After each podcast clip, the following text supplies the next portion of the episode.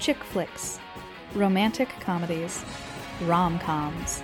You love them, you hate them. But we are here to eviscerate them. Welcome to the Rom Com Killjoys podcast. We are your hosts, Eliza Bertrand and Janelle Walker.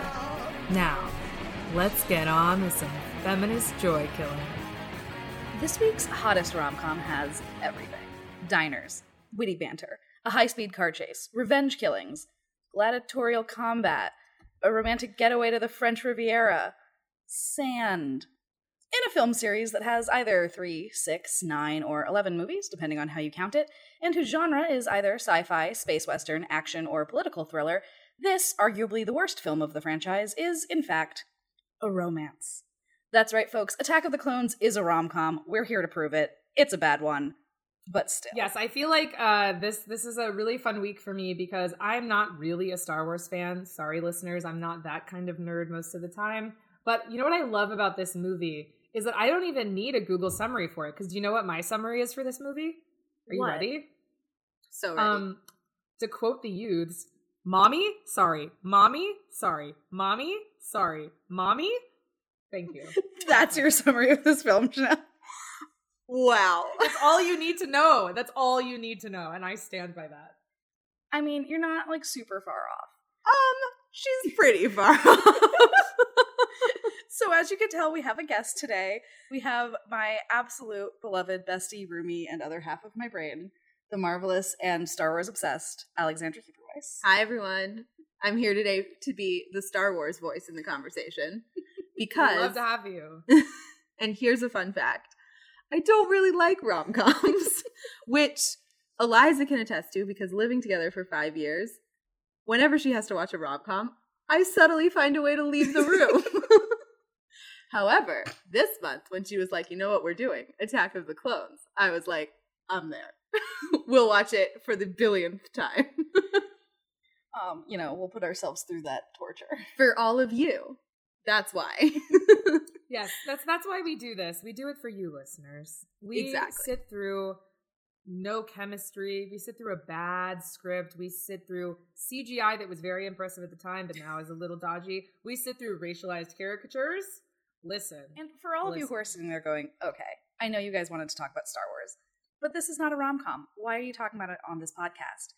Seriously, guys, this movie, it's a bad one, but it is a romance. It follows the plot structure and it has so many of the genre markers of a romance and in many ways of a rom com or at least like an action romance, which, as we've discussed before, often sort of overlaps with the rom com genre, that it's hard to not talk about it in the way you would talk about a rom com because the main crux of this movie is the romance. Yes, I would agree. I think that the romance is more central to this film than the political intrigue, which is, I would argue, and I will argue throughout this as an avowed Reylo shipper with no shame. oh, Janelle. It's- You know what? It foreshadows what's going to happen in the sequels, and I regret nothing. I regret absolutely nothing.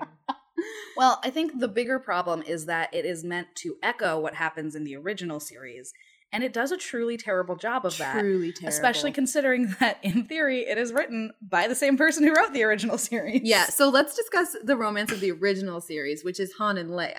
Yes. Which everyone who ever watched the original series immediately felt the chemistry between the two of them, immediately wanted them to get together, and understood why in the end they did get together. yes. So that's where this is trying to come from. And then And then George Lucas, 20 years later, was like, I think what was good was that they argued a lot. Let's just create two people who yell at each other and call it true love. And I gotta tell you, that's not what happened. Yeah, it's also not just that they yell at each other. What he's trying to have them do is have playful, witty banter, as you mentioned in your lovely intro. But what happens is is that they say words and then clearly someone behind the camera said, "Now you have to laugh." And then they awkwardly laugh at the words that are not funny. And we're supposed to think that it was witty. Yeah. Unlike, in, again, in the original, Han and Leia, who are actually funny, and when they fight, they say words that are funny. And smart. Yeah, I have to say that this movie, I mean, this is only the second time I've ever seen it. Um, and and, and I actually know it better from the memes than I know it from the movie itself. And boy, it has the same sort of energy as the rom coms written by a neural network. You know, it's sort of like this has the this has the general frame and shape of people falling in love with each other, but there's just an uncanny valley thing going on here that that is missing. And I don't know if it's chemistry or I don't know if it's the stilted dialogue or what the magic ingredient is that worked for, you know, uh, Han and Leia that does not work here.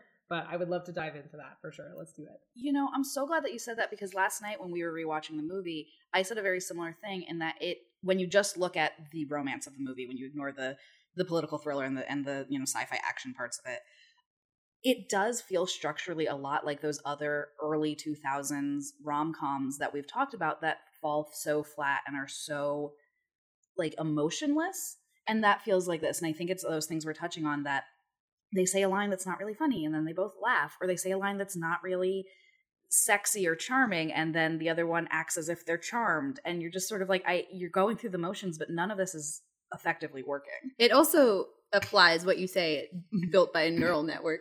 It also applies to the sets and costumes that they put them mm-hmm. in because as we were watching last oh night, they just put them in scenes that are supposedly romantic and a setting where there should be a romance. But nothing about the situation makes any sense for why they would be in that setting. And so it doesn't make any sense. It's as if someone was like, here are the elements that make a romance. Let's put them in a pot and see what happens. Right. The I mean the the sort of most egregious part of this is of course so the the plot occurs at the beginning of the movie to introduce the two characters um, very briefly because theoretically we've already been introduced to them in a previous film um, and then to set up the inciting incident which forces them on a adventure together right? Which is a very sort of traditional romance kind of trope. Something happens that makes the two characters have to work together and go off on a journey just the two of them. And of course the time together means that they're going to like develop feelings or explore their feelings more whatever it is. Very traditional sort of romantic story setup. But then we get them on this sort of romantic getaway in Naboo where they're theoretically hiding out by just going to the vacation spots on her home planet. So the logic already flawed here.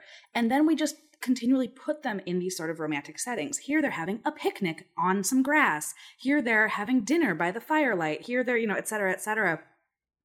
But never once in any of those moments is there anything that leads to the romantic setup. Like there's this ridiculous scene where the two of them are sitting half a foot away from each other in front of a fireplace in an otherwise completely dark room, already sort of breathing heavy and talking in low whispers. And it's the part of the scene where the two people are now in a romantic setup that should have happened after the first half of the scene where they're not. Right? Like if you have two people who get snowed in and then they have to build a fire to stay warm, now the fire has created romance, but there's a reason it happened. Or they start by sitting on opposite couches so they're just having a normal conversation but then the conversation gets heated and one of them moves to the same couch so that they can really emphasize their point and suddenly the two characters realize that they're sitting inches away from each other and maybe they're going to kiss and that's how you get to the romance. Instead george lucas just repeatedly is like what's a romantic moment? If they're sitting on a couch in front of the fire two inches away from each other. We'll just start the scene there. What's a romantic moment? If they're rolling down the hill of these fields we'll just start the scene there. Like it, there's no impetus for any of it. No, it, none of it makes any sense for why it occurs. It's just you're just supposed to buy into ah they're doing things that will help them fall in love without any actual need for them to be there. So none of it feels critical, none of it feels important and therefore you're like I don't care about this romance at all.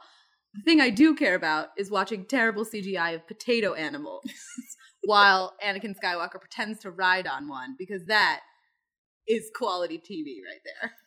and that's what makes it work right like that's the thing about this movie that keeps it alive in the memes is that it is it is very nearly camp i mean that is kind of what it Mhm. is.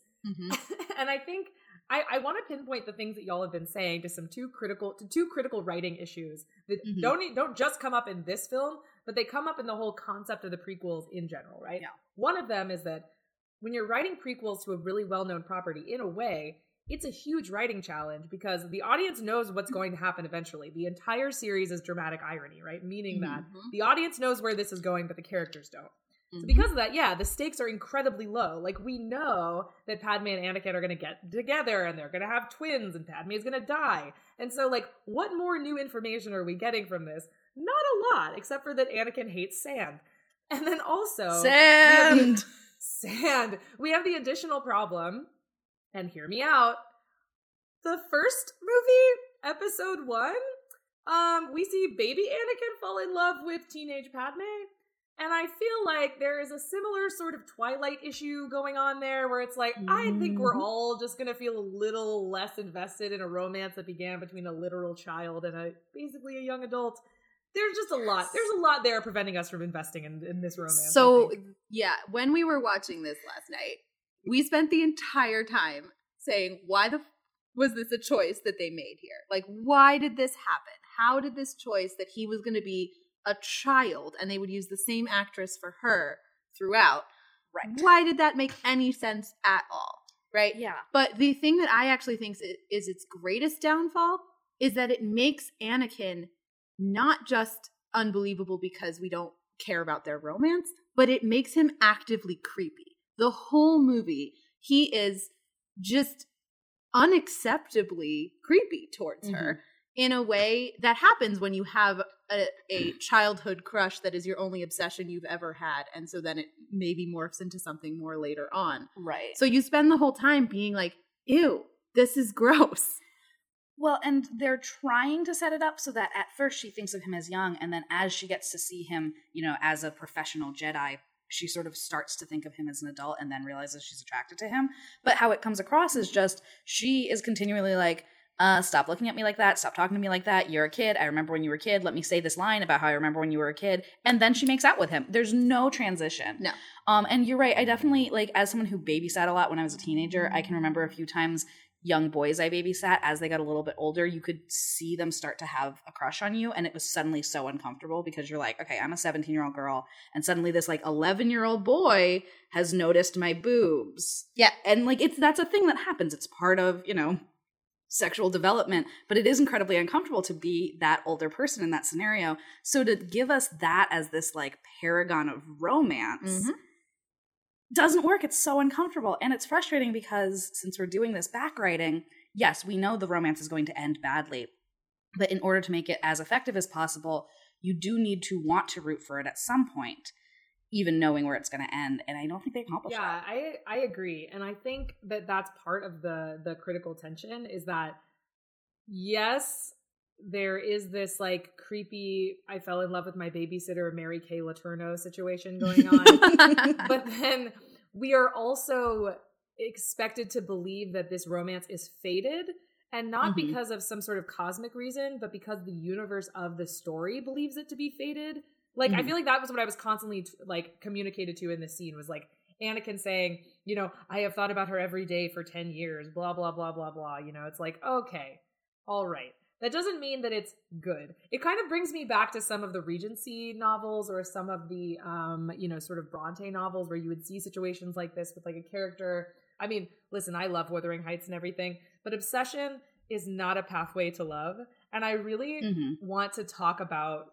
some of the ideology in their romantic scenes that come up along these lines like the whole thing about compassion Okay. and the Jedi. Can Okay. we talk about it? Can we No. talk about it? No, we have to just move on. I'll get too angry. No, I'm just kidding.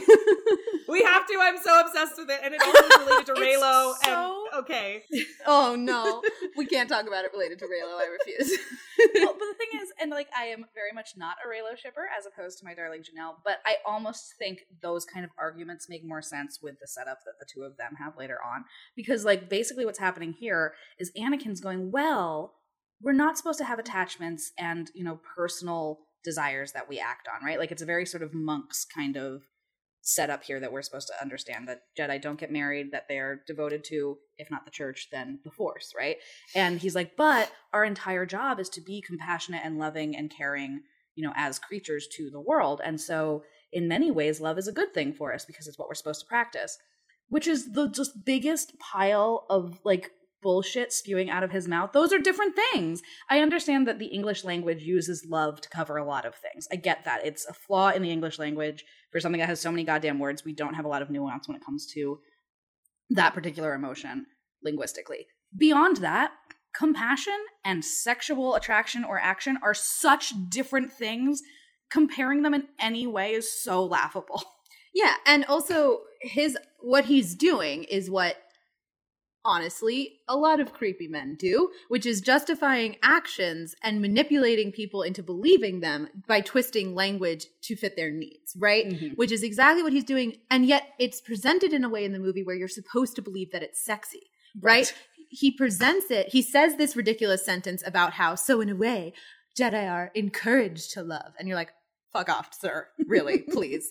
Um, But leave me alone to drink at the bar. Thank you. but you. Padme then like smiles, you know, with a coy look on her face and whatever else, which is clearly what she was directed to do. And you know that Natalie Portman spent the whole time thinking, this is not what a real woman would think. A real woman Right. would leave. I don't understand. But she is paid to play this part. But uh, that's sort of the problem with every line that he says. He says it, it is so clearly written by someone who doesn't understand romance um, because every line he says is in some way manipulative or creepy or just upsetting, honestly. Um, and this actually brings up a point for me of how their conversations make zero sense, Mhm. which is that he says a lot of things that are honestly kind of fascist, right? The, the whole conversation they have in the meadow about how maybe we should have a dictatorship. And she's like, ha ha, ha. no. Um, but then she still finds him charming, despite the fact that he has said things that directly contradict everything she's ever stood for or fought for in this supposed political world. Like, everything he says just comes with a layer of ew no the whole time, I including the oh my- compassion thing. Alex, I have so many academic thoughts about this entire thing that I am so excited about. Okay, so um, Please, the last yay. the last seminar I took in graduate school was about love uh, and philosophies of love. And one of the things that we talked about and that I am sort of obsessed with is that there's this writer called Michael Cobb who has a book called Single Arguments for the Uncoupled. And one of the um, one of the arguments that he makes is that there's this thing called hegemonic love, right? Which the the, the philosopher Zazov Zizek would probably say is this evil kind of love where we pick one person against the rest of the universe and decide that we love them and fuck everyone else, right? And I think weirdly, and I'm so upset with myself for saying this, like Star Wars Episode 2 is actually a really good example to illustrate exactly those ideas, right? Mhm. That there is something about a certain kind of love that can be quite fascist because you value one person, one idea, one sort of solitary thing above all others. And it is directly connected, you're right, to everything Anakin says about like getting people to fall in line and a powerful Jedi, you know, stopping the forces Mhm. of death. You know, it's all wrapped up. Yeah, Absolutely. You know, that's making me think a lot about. Um, and this next bit is about the animated Star Wars series, the Clone Wars series. So if you are someone who has not watched that and doesn't want to be spoiled, just skip ahead for about two minutes. But wow, you're gonna talk about this for a while. but Obi Wan, the character of Obi Wan in the animated series, is given a love interest, who we are to understand has been a love interest of him for some time, of his for some time since he himself was a Padawan. And she is a political figure who is has stayed and you know continued as a political figure on her planet, and he followed the path to become a Jedi. And it's obviously meant to parallel the Anakin and Padme situation in the Clone Wars animated series. Anakin and Padme are married at this point and hiding their relationship, and so you as- very badly. and so you as the viewer are supposed to be like, okay, I see. Like Obi Wan also went through this, so like it's not just Anakin, except that Obi Wan and his love interest did choose to not remain together. And there's all this angst that comes from it, and you know, and story drama, but it works so much better because you have these two very principled people who, despite their love, which you know has made them make mistakes in the past, they have not sacrificed their principles, and they continue to respect and, in fact, love each other for that. So then to look at Anakin and Padme, who are these two very principled people who care about their careers, care about their sort of life passions that they've dedicated themselves to, and to watch them sacrifice all of that just so they can be together and they can't even be together on the terms they would like to be, feels so much more hollow because you don't understand why they're doing anything they're doing. And we're given this example of a couple where you do understand all of their actions. yeah. Um, let's discuss Obi Wan, the love of my life. Shout out to Ewan McGregor, Yes. who's working so hard in these movies to make these movies anything worth watching. Well, that's the thing that I was going to say, right? Is that you have so so Janelle, as you mentioned at the beginning, the romance of this movie is absolutely the crux of this movie. But you also still have this sort of secondary plot going on that is related to the larger overarching story of uh, how the Clone Wars get started. Mhm. And so you're following Obi-Wan as he whatever gets rained on a lot.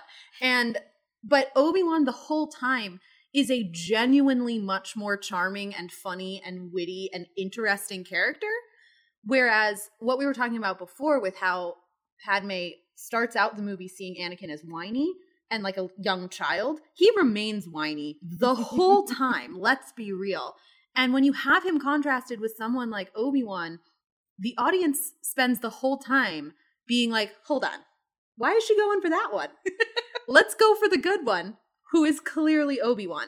But again, in our conversation about how this is a romantic comedy in many ways, Obi Wan's storyline then specifically sets up the romance of Padme and Anakin so that they have to go try to save him and end up in a life threatening situation, which is a very, very common trope.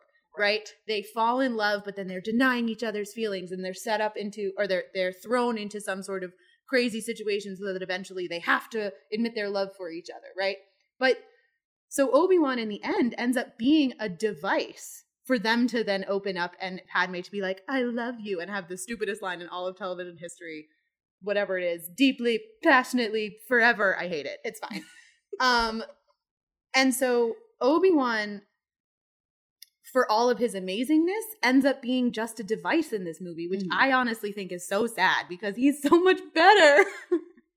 Well, and and he's really- also an example of how the genres in this movie get so confused because Yeah. he's in a film noir, and Mhm. Padme and Anakin are in a romance, and then somewhere in here there's also a political intrigue. Right, right. Yoda and Mace Windu are actually in a political intrigue, which is so funny because they're continually set up to be these incredible fighters. And at the end of this movie and the end of the next one, we do see them both fight.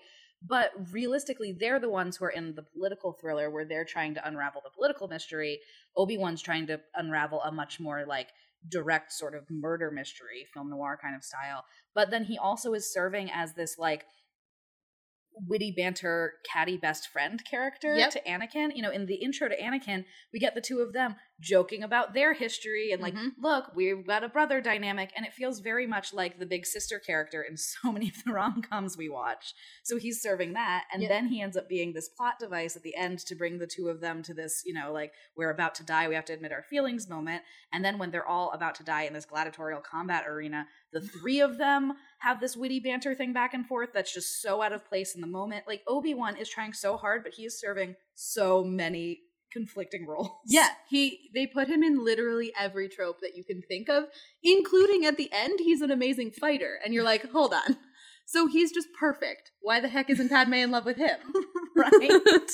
Why would you pick the whiny boy when Obi Wan is right there? I mean, we know that he's in love with Satine from the Clone Wars, but it's fine. Um Okay, can we talk about this scene? I'm sorry. There's like a moment. Speaking of why Padme loves Anakin, this is the thing that frustrates me this, the most about this movie. There's that scene where they're having a meeting in, on Naboo with the new Queen of Naboo, and and Padme's like, "Oh, like don't worry about it. Like Anakin's not a Jedi. He's just a Padawan." And Anakin's like, "Excuse me, excuse me. I'm a big deal. I am a very big deal. I am a big boy now." And I just was thinking, like, this is the least attractive thing a man has ever said on camera, and that is a Yes. difficult contest. So I truly do not understand how Padme is attracted to Anakin, like at all, except for again, sort of Deus Ex Machina. It's fate because the plot says so. Yes. Well, and as you said at the beginning, writing backwards like this, right? Writing a prequel where everyone knows in and out the details of how it is going to end is a difficult writing challenge. And you have to think, like, okay, knowing that this is where we have to end up and this is what we have to accomplish, what is the best way to get to that end? Mm-hmm. And there's sort of two steps to that, I think. There's the basic, like, where you sketch out the plot, where you're like, okay, so like the physical things that need to happen are, you know, whatever. They need to get married at some point. They need to fall in love. Okay, in order to do that, they need to be alone together at some point. So there needs to be a machination that creates a situation where the two of them would get sent off together, even though he's a Jedi and she's a senator. You know, you do all of that. And then you've got to fill in the pieces that make those steps believable. And this whole movie, and both in the romance and the other parts of the movie, the problem with this movie that most people agree on is that no one really said no to George Lucas at any stage. Mm-hmm. And this whole movie feels like that first step where it's just the outline. Because it's like, okay, we know that we need to establish that they knew each other when they were younger and that he was a kid. And even though she was still quite young, she was really much more of an adult. Let's establish that. And then we need to establish that they've fallen in love. And there was no thought given to how do we get between those two points. It just gave us the two points. Yeah, and this sort of points, I think, to a larger problem with the character of Padme in general, which is that they were like, we know Luke and Leia need a mom, right? We're gonna make her a cool, badass queen and then a cool, badass senator who fights for people. And beyond that, they haven't thought of anything else that goes into her character and makes her who she is. So, what you're talking about with no one said no to George Lucas, George Lucas also didn't give his actors any background. She had nothing to Mhm. play with. She has no community, no network, no real personality other than being a senator. Mhm. Um, and that's what we were talking about with Obi Wan also filling the role of sassy best friend for Anakin or big brother or whatever. She doesn't get anything like a sassy best friend No. for her, so she doesn't get any other person that she can build off of. And all of their conversations are about Anakin. Well, and in fact, there is a deleted scene where when they first go into hiding, they go and meet her family on Naboo. Mhm. And it's not a great scene, but it is a scene where you get a little establish, you know, establish sort of like this is what her family's like, this is what they think of the fact that she left so young to go into politics. This is sort of where she came from. She's privileged, but she does come from a loving background, you know, etc. And they decided that that even tiniest bit of background was just unnecessary. Right. fully cut it from the Instead, let's have a 20 minute scene of her being trapped in a molten lava vat for no reason, but never actually getting killed. Also, let's not forget the potato guys. The potato animals, my favorite characters. um, yeah, so the movie just feels like it is exactly what you're talking about. It is a outline, a sketchy outline that they decided to fill in with random details that they thought would be kind of fun, Right. but not a lot of thought. Can I insert a thought that I have right now? And bear with me, it is related to Reylo, but very indirectly. So, when the sequels came out, a reaction from the fan base that I found very interesting, especially, and I'm just gonna say it, the white male nerd boys who love these movies were very frustrated by how central the romance and the obvious romance, in my opinion, from The Force Awakens onward between mm-hmm. Kylo Ren and Rey was to the plot, to the overarching plot of what would become the three sequels. However, with this movie, romance is an important part of this film, but I have never seen the same sort of criticism for that. I mean, it's it's like it's very strange to me. And maybe it's because I was so young when these movies came out, when we were all quite young when these movies came out, so maybe we weren't as tapped into the criticism. But I wonder if there's something to be said for, and I know y'all will fight me on this. There is something to be said for the fact that in this case, the romance is done so poorly and it's fulfilling something we already know in the plot, so people aren't bothered by it as much as like in the sequels where the romance between these two characters was the engine for the plot. Yeah, I mean, I do think that yes, the romance in this is a little more. The plot directly hinges on it, whereas the um, Rey and Kylo Ren romance, while it serves the plot, it the plot could happen without it. You know, right? Like the actual like points that occur are not contingent on the relationship, and so if someone is ready to make an argument that the romance is not important, it's easier for those movies. But I honestly think it's more a perspective thing in that this romance, as we're saying, because Padme is so, you know, just dull in it and not actually important. This romance is from the perspective of Anakin. It is from the perspective of the white whiny boy. And honestly, the Reylo pers- um, romance is in many ways from the perspective of Rey because it all hinges on how will this affect Rey.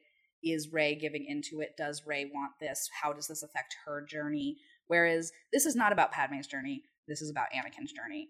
And so if a, you know, a nerd boy who feels like everything should be about the man is trying to find things to complain about, it's going to be easier for him to complain about the Rey romance than the Anakin romance. Yeah, the the the thing about the sequels, Janelle, is that it may have started with the intention that the romance was going to be the engine, and then the middle movie just like completely mm-hmm. messed it up. And so then by the end, I will you fight like, you. I will fight you. We are gonna fight okay, about this. it's fine. We can fight about this. It's totally fine. Basic, but but but for me, the sequels feel incredibly disjointed, right? Mhm. In that the middle one doesn't feel like it's part of the same story as the the first and the third, which is a whole other problem, which we're not going to get into because that's not what we're talking about here. But But the- you're right for all the problems with the prequels. They, as a set, don't feel disjointed. No. they just each movie is disjointed. and also the, each movie is disjointed and the romance in it what we're talking about of this this romance has to happen because it has to happen. Don't ask any questions right? So when it came out everyone already knew it was going to be a thing. And so it i think that some of the backlash against the romance in the sequels was that everyone was confused. And people weren't as confused in the prequels because they were like yeah we know we get it move on. Right. Like Um, the the romance or lack thereof or how it went or whatever in the sequels, I think there was a lot more up for interpretation in what was going to happen. No one knew where that was leading, so everyone came up with their own ideas. Mhm. Whereas like no one didn't think there was going to be a romance in the prequels. Right. And the other thing that I'll bring up is that in the original trilogy, the romance that grows out of it, A, was far more organic in the process of making the movies because Harrison Ford and Carrie Fisher were like, hey, we think that our characters are a thing. And they were like, "Meh, maybe. Um, but also that romance is less of an engine like what you're talking about in the sequels. So Mhm. I obviously wasn't alive when the originals came out, but the and I don't know how much of the, there was of a backlash against the Han and Leia romance but it is less of an engine than in the sequels. So it feels like less of the whole story hinges on that romance. So I would imagine there was a slightly less back there was Mhm. slightly less backlash against it, whereas Yeah. having Reylo be your central thing and having it be so confusing and weird. Sorry, Janelle, it just is. Um It is. um is makes it really difficult. Yeah. Um, whereas going back to the masterpiece that is Attack of Clones that we are discussing right now, they decided they needed to fit this romance into a movie, and then they just made a rom com by mistake. Right. Like you would never argue that any of the original three movies is a rom com, even though there's obviously a very strong romance that um, develops over the course of the three films. And again, I think part of it was organic. They started to see the you know the natural chemistry between the two actors, and we're like, okay, we can feed into this. Mhm. But also part of it, I think, was organic to that kind of storytelling because again, that setup of like people thrown into extreme circumstances, then developing strong feelings that is a very traditional storytelling device and i think there's a reason for that because i think that happens in real life right this is why you get show romances and things like that because when you are in the middle of very heightened emotional circumstances you are going to develop heightened emotions. And so to have luke and leia and han in these heightened circumstances where they're constantly having to work together somewhere in there very strong emotions are going to develop. And so it makes sense for someone in there to have a romance. Whereas this just felt like they created heightened circumstances so they could have a romance rather than the other way Yeah, them the the moment where they tell them like, "Oh yeah, you're gonna go uh, and pretend to be refugees. We're gonna put you on a little train and send you out of town." I was just like, "Oh my god, this is like the this is like the plot version of when we would tell people in our college theater troupe to quote go hug it out in a classroom when we needed them to pretend like they had chemistry. Like that is exactly the same vibe. Yep. No, you're totally right. It's it's so forced and it doesn't have to be like there's so many ways and people have been for two decades now proposing ways that the movie could have been better, right? Like we don't need to get into every possible other version of this that could have, you know, could have happened because we could go on forever. But I think just the fact that that is a common thing for people to do on the internet, write essays about it, make videos about it, is proof that there are ways for this story to have happened more organically, and people are frustrated that it feels so sort of shoved into the wrong shaped box. Mhm. And again, you've got this political thing on top of it all, and you've created Padme as this political character, but none of her actual political beliefs influence the story or her actions. And as a woman trying to watch this movie, that gets more and more frustrating as you go through all three prequels because you, you want her to be this strong, divisive Princess Leia type character who has strong convictions and stands up for them and then does something about them. And much like in a musical, when there's too much emotion to speak, you sing. When there's too much going on for her to actually have a political stance, then she pulls out her gun and fights. And instead, it just feels like, well, when there's a gun battle happening, she pulls out her gun.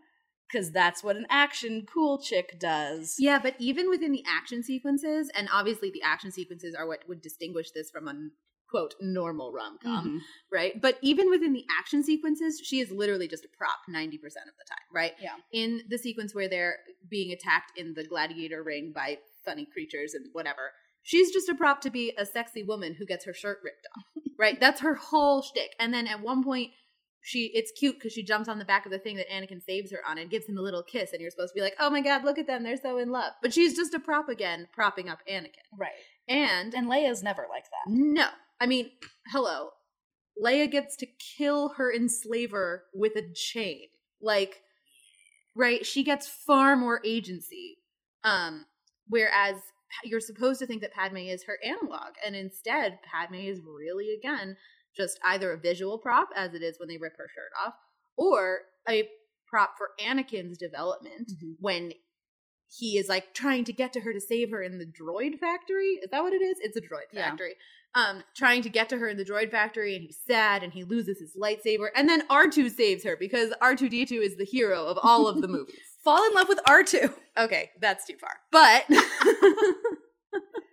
Well, here's a final question, I guess, to wrap us up that I'm curious about your thoughts on, as much more devoted fans of this, uh, this you know, universe than I am. One, what do you think is the the role or like the importance of romance in the whole Star Wars universe? And then two, like, why do you think the the prequels fail so disastrously at creating a badass female character when both the original films and the sequels, I feel like, succeed pretty pretty well in ways that hold Um, up? I mean, the role of romance, it's so interesting because if again, if we're looking at everything as building off of the original trilogy, which is, you know, where all of the story comes out of originally. And it's it's Luke's story of his development and his learning about the world around him. What he discovers is that in addition to this power he has, he also almost had a family. Mm-hmm. And because of the forces at work of the universe fighting against that, he lost that. He didn't get to have a father. He didn't get to be there for his father so his father could remain compassionate and loving. He didn't get to have that relationship with his sister. His mother died when they were young, right? Like it's the love in the sense of familial love and uh, compassion, I think, is more important there in that had they been together, there's this implication that things would have gone better, right? Like it is his insistence that he believes in his father that eventually causes Vader slash Anakin to sort of return and realize what he once believed in and what he cares about. And so going back, what you need to set up is the idea of what could have been. And that does include a romance because that includes a loving couple who have a family. But I think the family part of that is actually more important to the sort of tonality and to the themes that we're trying to get to than the sexy, sexy lovemaking times type of romance that they try to go for. Right, which is why I mean, your question is what is the role of romance? But going off of what you just said about how important family is and why the original trilogy was so successful was because it was ultimately about family, whether that mm-hmm. is literal family or found family, right? Love a found family trope. Either way, that is what the original trilogy was about. And that is why the relationship between, again, in the prequels, Anakin and Obi Wan is in fact a stronger relationship than Anakin and Padme, is because they actually have what feels like familial love and familial banter and familial. brother to me. Yeah, okay, that we're not talking about that. I mean, like they did build Yeah. up to it better than they built up to the romantic love with Padme and Anakin. But I just to answer the overarching question of what the role of romance is, like romance is part of the human condition, right? And these are stories set in ridiculous and wonderful worlds and universes. And if you didn't have romance in it, I think it would feel less Mhm. believable and less relatable. And so at a certain point there's there's the role of romance in these movies is to represent an, a very very important part of the human condition because that was the scope of the movies overall anyway um Right. however what the what the original trilogy does is show romance in its sort of nascent form and then as it's growing in the heat of war and all of that between Han and Leia which was one form of it in the sequels the romance between Rey and Kylo Ren is, of course, incredibly more complicated, and you know whatever else. But it is, it is there. I will I also concede. think I think that there's a need there. There's a that- need there. in yeah. that romance, right? It's it's the need for each other, for the understanding that the other one Mhm. brings, for the power that they get off of each other.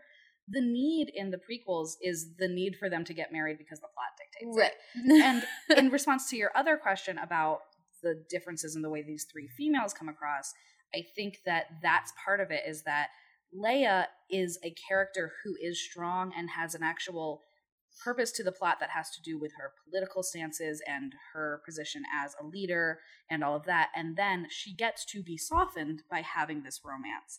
And Rey is a character who serves the plot by her being a Jedi, by her having this strength, by her being the impetus for the plot. You know, she's the one who sort of ends up bringing everyone together.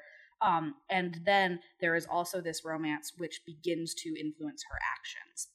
And I think that Padme is a character whose value to the plot is that she is a romantic character, right? Like her Mhm. value to the plot is that he is going to marry her and have babies with her.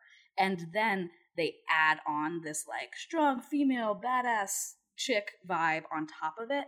And that feels much less organic than creating a character and then finding the values that she has and the romance that she experiences and letting that grow out of her. Instead, she begins with the romance need and then they try to create a series of personality traits and shove it into the box. Right. So even from the beginning, she just feels like the token woman. Yeah. Which she is. There's very few any other, if any other female characters in the.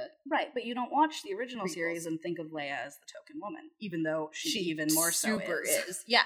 Um. But but Padme from the beginning, you know she's going to be The the, love. um. And so it just feels much more stale. And again, I just will argue that the directorial choices, the writing choices, even the costume choices for her set her up to be just a prop most of the Mhm. time. And so she just feels stale 90% of the time. And um, I don't think that's the fault of Natalie Portman, but I do Mhm. think it is the fault of everything else going on around her. Yeah. Um, the only other women you see are her doubles who could potentially act as friends. And they don't get to. They just stand there and be like, I sort of look like her. Right, and you're given Rose Byrne, you're given Keira Knightley. Like Yeah. it's not like there aren't actresses in these scenes that could perform these roles of the fellow women, Mhm. and they just they're just other people to be killed off. Yeah. Exactly. I hope that answers your question. Yeah, I No, don't really actually. does. I don't know if we actually talked about anything. Honestly, No, I'm impressed did. with how succinct we were. Absolutely. Well, I mean, I actually think that like uh, that that last line of like they're just things they're just women around to be killed off was a really good like way to end it. I thought it was Cool. really kind of succinctly summarized all a lot of yeah, the issues. it's just it's really like the women in the prequels are so prop like, and again, uh, Lord knows the sequels have their issues, and we can disagree about what those issues are. But the character who feels the most prop like is Finn, so it's not a women issue, No, then we get into Oh. racial issues. So Yeah, that's, that's fun. Whole, that's right? But like he wax. he suffers that same kind of thing, right? Where they were like, we need a character like this, so we'll create one, and then Rose Tico as well, I guess, and both of them then don't have like real personalities, and they suffer, I think, in the same way Padme does. Mm-hmm. Yeah.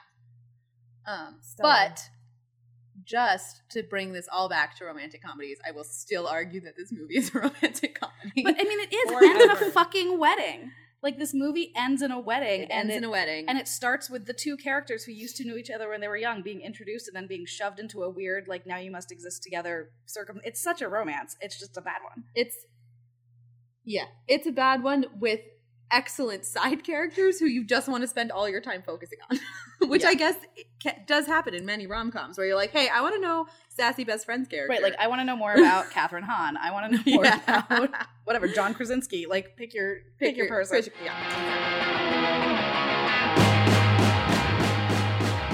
Uh, this is the time every week where we take a break to thank our romantic leads on Patreon uh, and all of our patrons. Um, our romantic leads are Bob, Esther, Ian, Trey, and Melissa. You know, you're not like sand. You're not coarse or rough.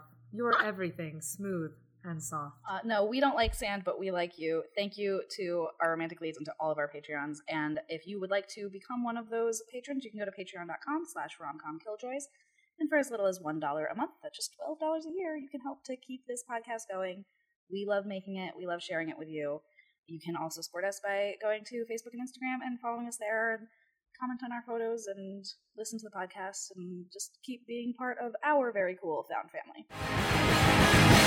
Now it is time for us to offer. I, I, you know, this is a week actually where I'm not entirely sure. Like, I'm offering an antidote, but honestly, like, ladies, I don't know where you land. So, Alex, oh no, we need uh, some antidotes. Great, great. Um, Alex, uh, hit us up. What are you recommending this week? So no one will be shocked by this, and Eliza already mentioned it. But the world of animated Star Wars is actually, I'm gonna say, a thousand percent better than the prequels. So my if you want to see a much more fleshed out and interesting world, including female characters who are not props, and just sort of generally better explanations of the entire world of the prequels, I highly recommend watching The Clone Wars. But actually, which is an animated series on Disney Plus. However, my favorite of the animated Star Wars is actually called Star Wars Rebels, which is another animated series that takes place after the Clone Wars, before the original series, and is a whole new, different crew of people. Again, an amazing found family story Mhm. and a far, far better story than anything else that you find because they are able to do it in a format across many, many episodes. So they're actually able to flesh out characters and stories in ways that you can't in a movie. Um, so go watch Star Wars Rebels. It's amazing. Hera Syndulla is the best. Yeah, I, I support that. Thank you. Janelle, what about you? What would you suggest we watch? Um, are you guys ready to be really mad at me? Of course, always. Already there. Um, Yeah. Great. Uh, my antidote is The Last Jedi. Come for me in the comments, I dare you. It is The Last Jedi. It is the only romantic Star Wars movie. Fight me. Fight me. I think, first of all, that its its whole conception in terms of romance being about balance, being about connecting with someone, being about um exploring a connection that you can't make sense of, but for some reason you're drawn to. I know that's in my wheelhouse in terms of romance, but I just find it so compelling. And no, it is not necessarily cohesive with the other movies and the sequels. I will concede that. Rian Johnson made a fabulous, beautiful film. And, you know, the others are fine. The last one is not fine. It's not fine in any way. Um, but I will watch The Last Jedi over and over again, and I will spoon every time. And uh, thank you. Good night. I, I turn in my resignation from this podcast. I'm so sorry. Yeah, Janelle, I'm kicking you off. Yeah, that's a, that is a wild take. I'm Oh. gonna say. Listeners, Janelle and I have had many a discussion and we'll continue to have many a discussion on our differing opinions on that particular film. Um, while I understand a lot of the things she likes about it, I think she's ignoring everything else that's wrong with it. yeah. hmm But going off of that, um, we have now completely panned the second film of the prequels. We have disagreed about the second film of the sequels, and I am going to suggest the second film of the original trilogy. I'm really glad all of notes are still Star Wars. Look, if you want Star Wars, if you want sci-fi, space, and you want love, why would you watch anything other than Empire Strikes Back? Because Han and Leia are the OG. They did it right. They did it best. And the scene where they kiss on the ship is so fucking sexy every time you watch it. You just don't need anything else. Plus, you still get the comedy of 3PO popping in and cock blocking them. And 3PO is actually funny in this movie as opposed to in episode 2, where he's just a weird pun factory. So, if that's what you're looking for, that is what I would suggest. Go watch the originals or just watch that scene on repeat. which you can also do. Yeah. Uh, thank you, YouTube. I also would suggest if you like thinking about the sequels, sorry, the if you like thinking about the prequels and how they could have been better, there is a YouTube um, video that is from right around the time that these movies came out. So it is about 20 years old at this point, probably 15 years old. We're so old. um, but that is called "What If Star Wars Episode One Was Good?" Actually, and it is a guy who is a you know um, movie critic who talks about how he would have written Star Wars Episode One had George Lucas presented him with the basic plot outline that he clearly made for Episode One: The Phantom Menace. And I'm not saying that this is the be all end all how the movie should have gone, but it's definitely a much better proposal for what the plot could have been. And I really like this particular video because I think it gets you thinking a lot about the machinations of the plot and all that stuff we were talking about earlier in this episode about how you would achieve the end goal knowing that that's where you had to go. I find it just much more interesting and a lot of fun to think about. Like, okay, if given these basic characters, how would I tweak them so that they're just more interesting and their interactions are more interesting? So go check that out. Also, Meanwhile- shout out to all the fan fiction writers over the years who have basically rewritten these movies in beautiful, agreed. compelling, and incredible Yeah. ways. You know what? We never really send people to go read some fan fiction, and I think if ever there were an episode, go read Star Wars fan fiction. It's gonna be better. yeah. Uh, yeah. Meanwhile, we are being interrupted right now by our own Chewbacca. yeah. So Chewie! yeah, the end of this episode is just gonna be a sign off from the two of us and Chewy, who is like, "Hey guys, I think it might be time for food, even though it's an hour and a half too early." Is it time for dinner? anyway, thank you guys very much for having me. I will come pan Star Wars literally anytime. Well, Um, now we're gonna have to do the Last Jedi. So Um, okay. Yes. I mean, honestly, I think we might fight, like, legitimately get in a That'll fight. be a knockout drag out fight, knockdown drag out fight, and I can't wait for it. If you want to hear us talk about The Last Jedi, please let us know in the comments on Instagram, on Facebook, on Apple Podcasts, whatever. Let us know what you think of these movies, where you fall. Are you a Janelle Camp? Are you a Reylo shipper? Or are you like, what the fuck? Thank you for listening to the Romcom Killjoys podcast. If you liked what you heard, be sure to follow us on Facebook and Instagram. if you'd like to support us further, you can become a patron at patreon.com slash romcomkilljoys. Our theme song is Lady Slut Hitchhike Love by the band A Giant Dog, and the song you're listening to now is a cover of Baby Love by Colin Langaness. Remember, Killjoys, don't let anyone kill your joy. Not a rom com, not us. Not anyone. See, you next time. Instead